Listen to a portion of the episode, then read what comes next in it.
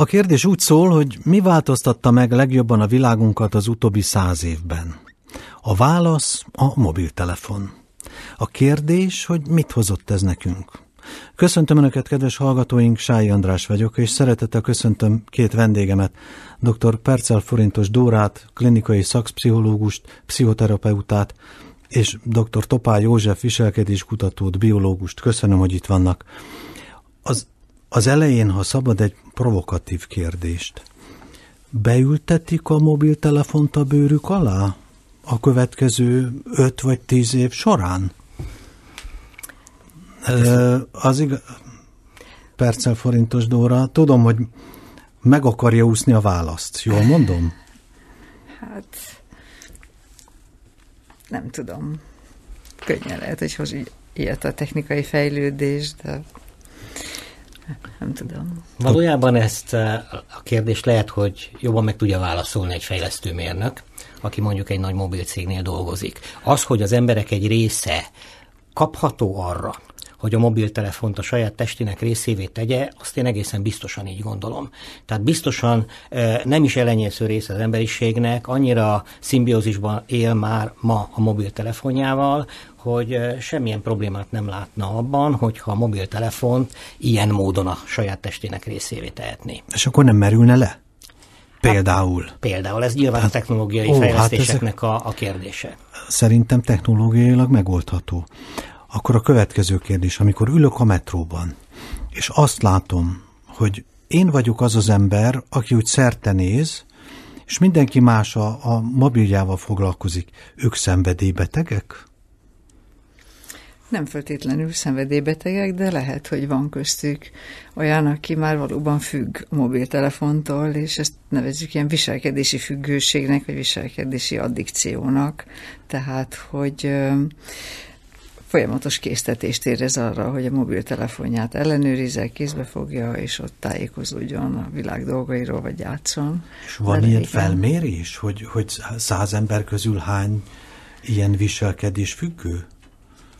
Hát biztos, hogy léteznek ilyen felmérések. Én sokkal inkább kérdőívekkel találkoztam, tehát már olyan gyakori ez, főleg a Z generáció, meg most az alfa generáció. Jaj, körében. ezeket én nem tudom, segítsenek ki, hogy mi, mit jelent a Z, meg az alfa, meg ezek túl bonyolult nekem. Ki az Z generáció? Hát, hát a, a, a, ha már betűjelekkel nevesítjük a generációkat, akkor az E-generáció az én fejemben az a 2000 után születettek. Valójában én ezt egyszerűbben látom, az emberiség három részre oszthatók, vannak a digitális analfabéták, a digitális bevándorlók, vagy digitális migránsok, és vannak a digitális benszülöttek. Én mondjuk digitális bevándorló vagyok, mert nem születtem bele abba a fajta digitális világba, amely ma a mindennapjaink részét képezi. Az én szüleim generációjának a nagy része digitális analfabéta, hiszen nem tudják még azt sem sokszor, hogy egy mobiltelefont, egy okostelefont hogyan kell működésbe hozni. A 2000 után születettek egészen biztosan, hogy digitális benszülöttek, tehát ők, ők az a korosztály, akik eh, előbb találkoztak a digitális technológia áldásaival, idézőjelbe téve, eh, mint, eh, mint, mint hogy nagyon sok elemi tapasztalattal, természetes tapasztalattal szembesültek volna a gyerek, kora gyerekkori fejlődésük során. Azt, hogy miért tette idézőjelbe, azt majd kérdezem, de egy pszichológus nyomon tudja követni, hogy mondjuk ez a korosztály, ez már, ha úgy tetszik ezt a terminológiát használva, digitális benszülött, egy másik korosztály meg, meg, meg digitális migráns, ezt mondta? Bevándorló. Bevándorló. Ne, a migráns kifejezés ne használjuk, ne használjuk, mert igen. Hát valóban a 2000 után született generációnak elemi szükséglete a mobiltelefon, és ezen keresztül tartják a kapcsolatokat.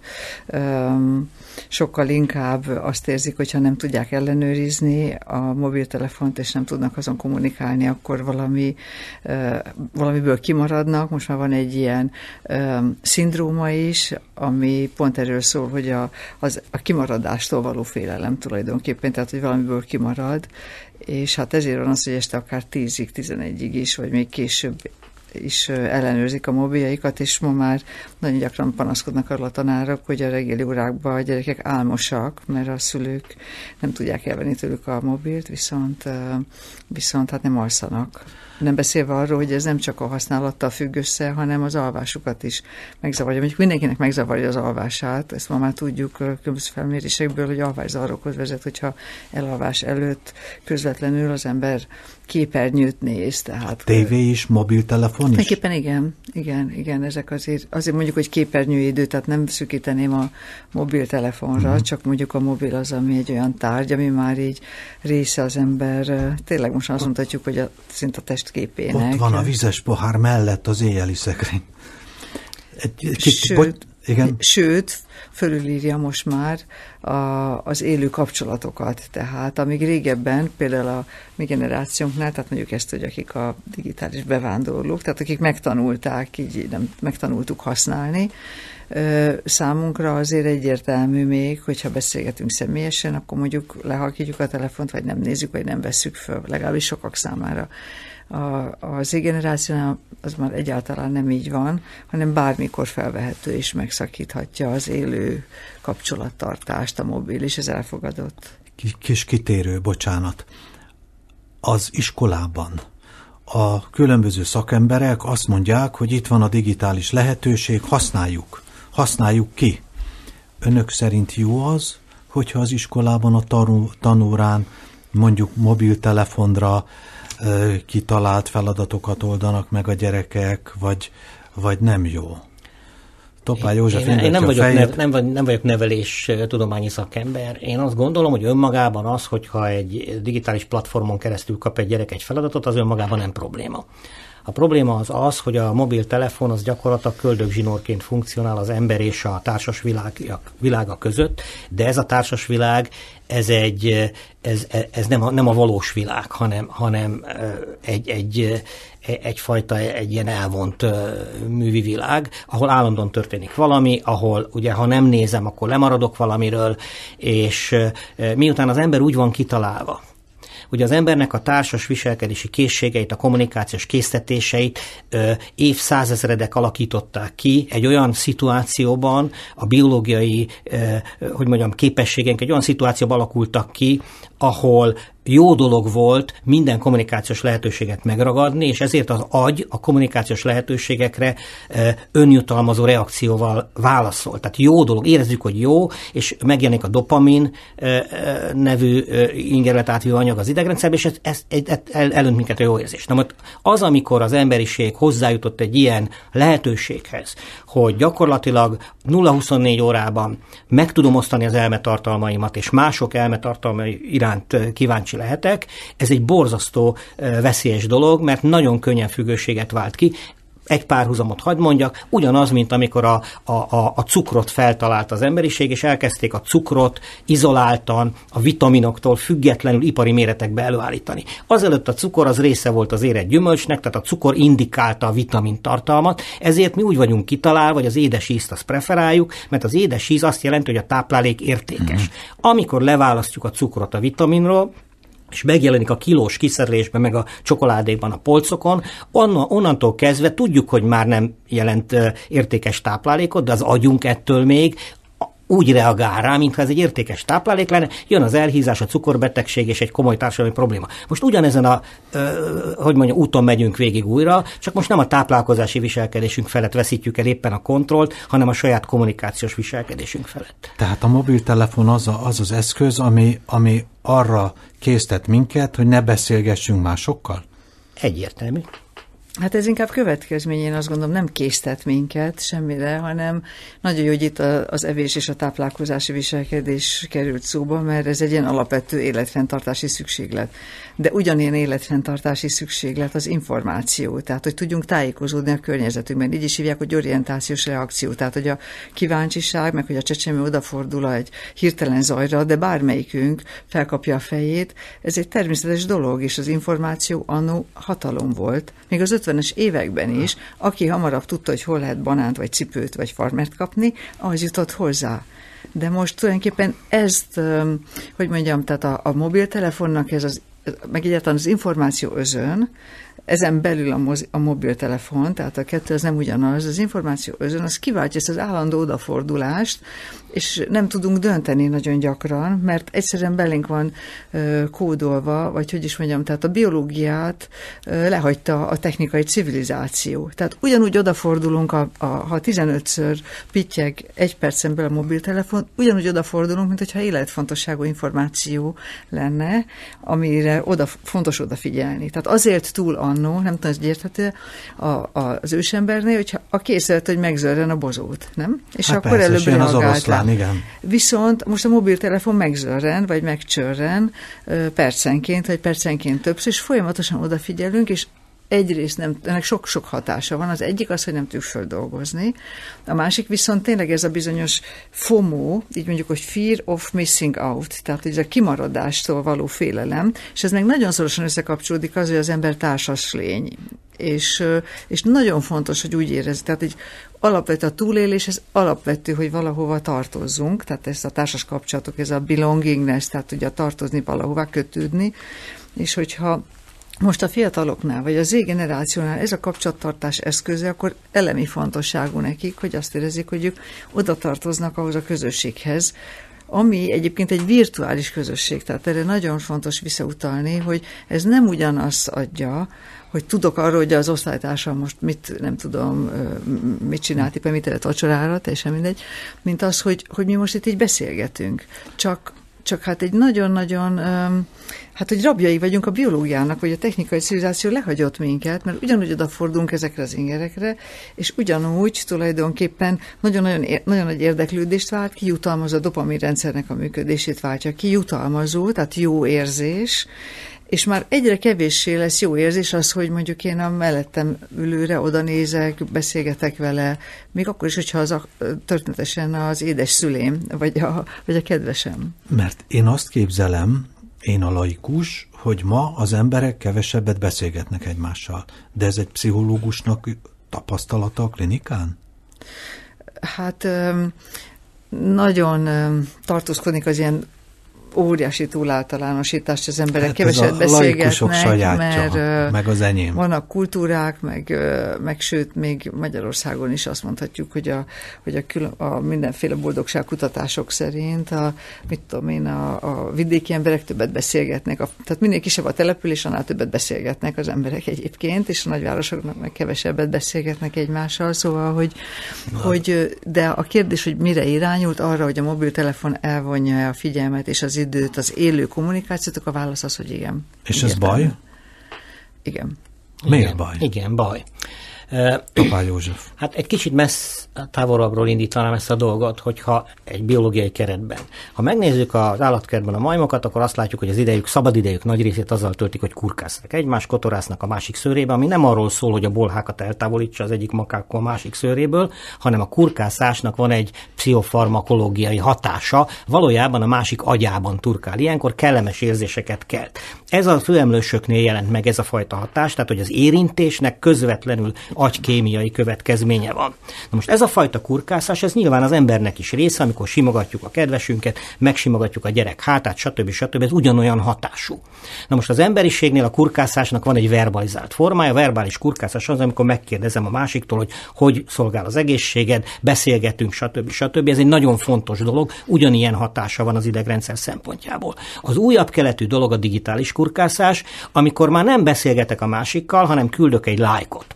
Na most a, a, a, a, a felmérések azt mutatják, hogy az amerikai átlagpolgár a kurkászással eltöltött idejének a 90%-át átvitte a digitális dimenzióba. Tehát gyakorlatilag ez azt jelenti, hogy a, ahelyett, hogy beszélgetnénk, megkérdeznénk a másiktól azt, hogy hogy van, hogy érzi magát, stb., ehelyett lájkokat dobunk, meg emoikat küldünk, meg, meg, meg, meg, meg szövegeket írunk Facebookon, meg valamilyen közösségi portálon. Ez azért baj, mert a, a, a digitális kurkászás az elveszíti az eredeti biológiai sajátosságait. Nem így vagyunk kitalálva. Nem lenne baj, ha így lennénk kitalálva. Tehát, hogyha ez 25 ezer évvel ezelőtt is rendelkezésére állt volna az embernek, akkor nem lenne baj, mert akkor hozzá idomult volna az idegrendszerünk. De én óvnék mindenkit attól, hogy túlságosan bízon abba, hogy az ember nagyon rugalmasan tud mindenhez alkalmazkodni. Mert azt szokták mondani, hogy persze, de az emberiség mindent megoldott, mindig hiába navigáltuk magunkat újabb és újabb lehetetlen helyzetekben mindig alkalmazkodtunk. Ez így igaz, de azért a biológiát nem lehet felülírni, és a biológiai változások nagyon lassúak, és igazából, amikor a saját idegrendszerünket kitesszük egy ilyen szituációnak, akkor, én, akkor nagyon-nagyon komoly problémák kerülhetnek elő, és ezeket a problémákat még nem látjuk. Na, bocsánat, Dora, parancsoljon. Nem látjuk teljes egészében, igen, ehhez csatlakoznék, de azért már látunk problémákat. Tehát azért most már egyre több felmérés jön ki, és nem most, hanem már, már mondjuk 15-20 évről beszélünk, amiket nagyon-nagyon fontos lenne, hogy itthon így a nagy közönség ismerjen, tehát nem csak a tudomány berkeiben, hogy, hogy a gyerekeknek milyen korán adjuk oda a mobiltelefont, vagy milyen korán, milyen korán adják oda a mobiltelefont, vagy a pici laptopot, hogy sokszor látjuk, hogy két éves gyerekkel elmennek vendéglőbe, a szülők ahhoz, hogy tudjanak beszélgetni, a gyerek elé kiteszik mondjuk ezt a notebookot, valami helyes kis tévéfilm megy rajta, vagy film megy rajta, videó megy rajta, és akkor a szülők tudnak így beszélgetni. Nos, ennek több ö, káros következménye van, amit viszont most már azért tudunk. Egyrészt ebben a helyzetben nem alakul ki egyfajta kötődés a szülő és a gyerek között, hiszen nem figyelnek a gyerekre. Mint Kettő, ha másik asztalnál ülne, igen, értem. Másrészt annyira jól vannak ezek kitalálva, tehát hogy szép a rajz, leköti a gyereket, hogy, hogy nagyon-nagyon jutalmazó, tehát szívesen nézi, ráadásul most muszáj itt is behozni a biológiát, mert én pszichológus vagyok, tehát a vizuális kérget, azt 24 ponton ingerli, ezt egy neurológus barátomtól kérdeztem meg, és tudtam meg, hogy miért alakul, miért, miért alakul ki egy ilyenfajta függőség, hogyha mondjuk egy, egy fél éves gyereknek napi egy órát engedik a telefont, az már kialakíthat egy függőséget nála, tehát amikor elveszik tőle, akkor hisztizik, ordít, egészen addig nem nyugszik meg, amíg vissza nem adják. Tehát most már pontosan az idegrendszernek a hihetetlen hajlékonysága és plaszticitása miatt azt láthatjuk, hogy nagyon hamar így alakul ezekhez a helyzetekhez, magyarul kialakul egy függőség. És most már van, például az amerikai pszichológiai meg pszichiátriásáknak vannak irányelvei, hogy mondjuk milyen dózisban lehet a, a mobiltelefont, vagy a, a képernyőt, beleértve ezeket a kis videókat is laptopokat adni a gyereknek, és abszolút konszenzus van, hogy két éves kor alatt zéro, zéro, nulla perc. Nulla? Nulla, nulla, mert kialakul egy függőség. Majd mindjárt mondom, hogy ezt milyen vizsgálatokkal, agyi képalkotó vizsgálatokkal demonstrálták. Kettő és öt év, vagy igen, kettő és öt éves kor között mondjuk maximum egy óra, de inkább fél, év, fél órás dózisban, tehát, tehát hogy kétszer fél, fél óra. Maximum, egy... igen, és, és hát iskoláskorban ugye most ezzel indult a beszélgetés, hogy iskoláskorban azért, tehát a funkció is számít, hogy milyen funkcióra használni, tanítási funkcióra, akkor azért az, tehát ott még nincs ez így meghatározott, de hogy ott azért ez nyilván növelhető ez, a, ez az óraszám. És, és képalkotó eljárásokon mutattak ilyen képeket, hogy tényleg egy egy kicsi gyereknek, tehát egy két évesnek, vagy az öt évesnek az agy az olyan mértékben, ezek az elektromágneses hullámokra olyan mértékben aktiválódik és reagál, és annyira pozitív, hogy egyszerűen kialakul egy függőség, elvesz attól kezdve, vagy ezt, az mit jelent a függőség? Azt jelenti a függőség, hogyha elveszik tőle, akkor tulajdonképpen azt látjuk ezeknél a gyerekeknél, hogy mint a figyelemzavarosak lennének, tehát, vagy mint amikor az alkoholistától, vagy a drogostól elveszik a, a drogot és az alkoholt, tehát, hogy keresgél, nyugtalan, hiperaktív, és a gyerek pszichológus kollégáim elmondják, hogy amikor most ö, azt oda viszik hozzájuk, mondjuk a gyerekeket, nagyon megnőtt a, a figyelemzavaros gyerekeknek a száma, és az ADHD-s gyerekeknek a száma, akkor, akkor, az els, akkor az elején most el se lehet különíteni, hogy tényleg figyelemzavara van, vagy pedig kialakult egy függőség. Uh-huh. Úgyhogy most például azt csinálják, csak ezt tényleg azért mondom, hogy nagyon fontos tudni, hogy mondjuk egy öt éves odavisznek, hogy, hogy nyugtalan, nem lehet vele bírni, agresszív, akarja használni a, a képernyőt, hogy, hogy odaviszik, hogy hát figyelemzavaros gyógyítsa meg a gyerekpszichológus, és akkor az a kérdés, hogy megkezdik a szülőtől, hogy hogy mennyi, képernyő, mennyi a képernyőidő, amit uh-huh. a mhm. gyerek a képernyő előtt tölt, mondjuk beszélünk egy öt éves, és hogyha a szülő azt mondja, hogy, hogy tehát két óra, vagy annál több, tehát órákat mond, uh-huh. akkor, akkor a válasz ma az, hogy akkor most nem tudjuk eldönteni, hogy figyelemzavara van, vagy függősége van, és a válasz az az, csak azért mondom, mert szerintem ez fontos, hogy a hallgatók hallják, vagy minél szélesebb körben az információ terítve legyen, hogy azt mondják, hogy hozza vissza egy hónap múlva, akkor meg tudjuk vizsgálni. Az a kérdés, hogy úgy hozza vissza, hogy zéro képernyőidő. Nulla. Zér, nulla, nulla. Na most persze kétféle szülő van. Az egyik szülő megcsinálja, a másik szülő nem tudja döbbenetes dolgokat mesélnek, ők maguk is csodálkoznak, azt találják, hogy az a szülő, amelyik meg tudja csinálni, és úgy hozza vissza egy hónap múlva a gyereket, hogy tényleg egy hónapig nem nézett semmit, tehát tulajdonképpen felvállalt ennek azért a, hát Ó, a hát, feszültségét hát, és a konfliktusát, és valahogy mégis tudta kezelni, az utána megdöbbentem, mert azt mondja, hogy így hálásan, nem tudom, teljesen, azt mondja, hogy hálás, hogy visszakaptam a gyerekemet, hogy, uh-huh. hogy milyen csodát tett velem. És az a szül, amelyik azt mondja, hogy hát ezt nem tudom megcsinálni, ez lehetetlen, ott a, ott, ott, ott a gyerekpszichológusok most uh, felteszik a kezüket, hogy oké, okay, de ha tíz évesen visszahozza, már nem tudunk mit csinálni, és elveszti a gyerekét. A... Tehát nagyon durva hatásai vannak, nem és játék. Ez, igen. ez a jövőre nézve mit jelent? Tehát mondjuk egy szülő-gyerek kapcsolatra nézve ez mit jelent? Hogy az a gyerek, aki nagyon sokszor nézi a képernyőt, egész kiskorától kezdve, az nem fog kötődni a szüleihez? Hát ez nem csak nyilván Topágy valóan probléma a, a kötődési viselkedésének a kialakulása is probléma.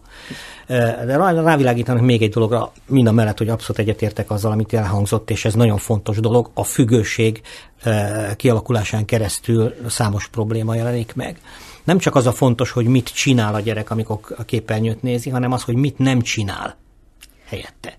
Tudnilik, eh, azért azt pontosan lehet tudni, hogy az idegrendszer, ami rendkívül rugalmas szerv, az egyik legképlékenyebb szervünk. Tehát az ugye régen úgy gondolták, hogy megszületünk ilyen-olyan intelligenciával, ilyen képesek, ez nem igaz. Tehát nagyon-nagyon nagy a környezeti hatásnak, a, tehát óriási szerepe van a környezeti hatásoknak az ilyen első életévekben, és eh, ha valaki képernyőt néz, vagy digitális világban merül el, akkor kihagyja az életéből kisgyerekként azt a részt, amelynek az a szerepe, hogy birkózik, szalad, fáramászik, hogy úgy mondják, hogy érz, tehát azokat az ér, érzékelési információkat, amelyek tapintás, finom motorika, tehát a mozgások gyakorlása, amelyek stimulálják az idegrendszert. Az, a baj az, hogy az idegrendszer elvárja ezeket az ingereket. Tehát amikor megszületik a csecsemő, akkor az, képzeljük el az agyat, ott van bent egy félig kialakult szerv, és vár dolgokat vár dolgokat, és nem az jön, hanem valami egészen más jön, de az agy az egy nagyon,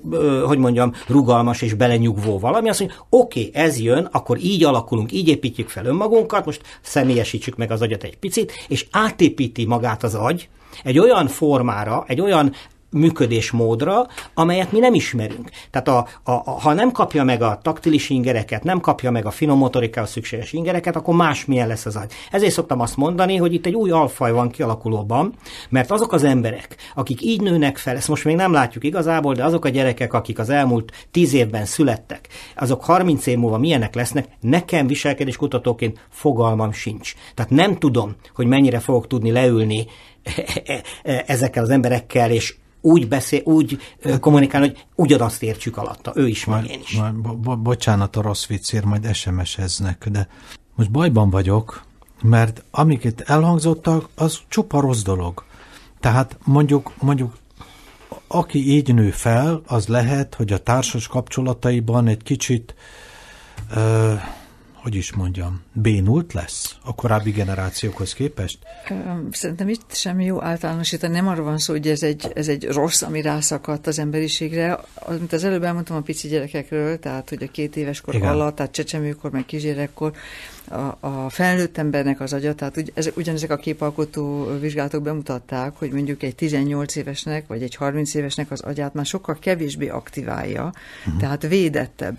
Mert valahogy én tényleg pszichológusként azt látom, pont kicsit, mint hogyha a szakmám ellen beszélnék, hogy most valahogy a, tehát amikor én pályakezdő voltam, akkor mindenki a gyógyszerbe hitt, és akkor a gyógyszert akartak szedni, és pszichológia az, az, az, az, az, csak egy ilyen habat ortán, kicsit beszélgetünk, de az igazi, ami hat, az a gyógyszer. No, meg így a, a ló túloldalán vagyunk, hogy minden a pszichológia, és minthogyha így valahogy nem lennénk annak tudatában, hogy ahogy a gyerek mondjuk nem 180 centisen születik meg, hanem 54 centisen, és akkor szépen nő, az izma is nőnek, a csontja is nőnek, tehát hogy testben, lélekben gyarapodik, ugyanez igaz az idegrendszerre is. Tehát az ő idegrendszere az még sokkal érzékenyebb, és sokkal erőteljesebben reagál ezekre, és tényleg alakul, és ez az alakulás, hogy csak ugyan pontosan fogalmazzunk, ez azt is jelenti, hogyha ennyire érdekes, nem tudom, figurákat lát a laptopon, napi sok órába, akkor utána az, hogy az anyukája vagy a testvére akar hozzá szólni, és azt mondja, hogy gyere duplózni, vagy kirakózunk, az már abszolút nem érdekes. megoldás, mert, mert az idegrendszer beáll egy sokkal magasabb ingereltségi szintre, és ezt jelenti a plaszticitás, hogy megemelkedik már a, a küszöb. Többet akarok. Uh-huh. És ember legyen a talpán az a szülő, akit az előbb mondtam, hogy akkor meg tudja csinálni azt az egy hónap mondjuk teljes abstinenciát, mert azért nem arról van szó, hogy ez ránk szakadt ez a szörnyűség, tudjuk, hogy, hogy használni kell, 21. században élünk, mi is használunk kompjútert természetesen, de, de mellett az emberi kapcsolatoknak a fenntartása és ugyanez a gyereknevelésben, ez iszonyú fontos. Kedves hallgatóink, egy rövid konfot kell, hogy mondja. Kedves hallgatóink, önök a Kerengő műsorát hallják a Magyar Katolikus Rádióban. Műsorunk vendége Percel Forintos Dóra, klinikai szakpszichológus, pszichoterapeuta és Topá József viselkedéskutató biológus, aki podcaston hallgat minket, annak mondom, hogy ez a podcast lezárul, de nyílik a következő. Aki a rádión hallgat minket, annak nagyon rövid zene lesz, és utána itt folytatjuk.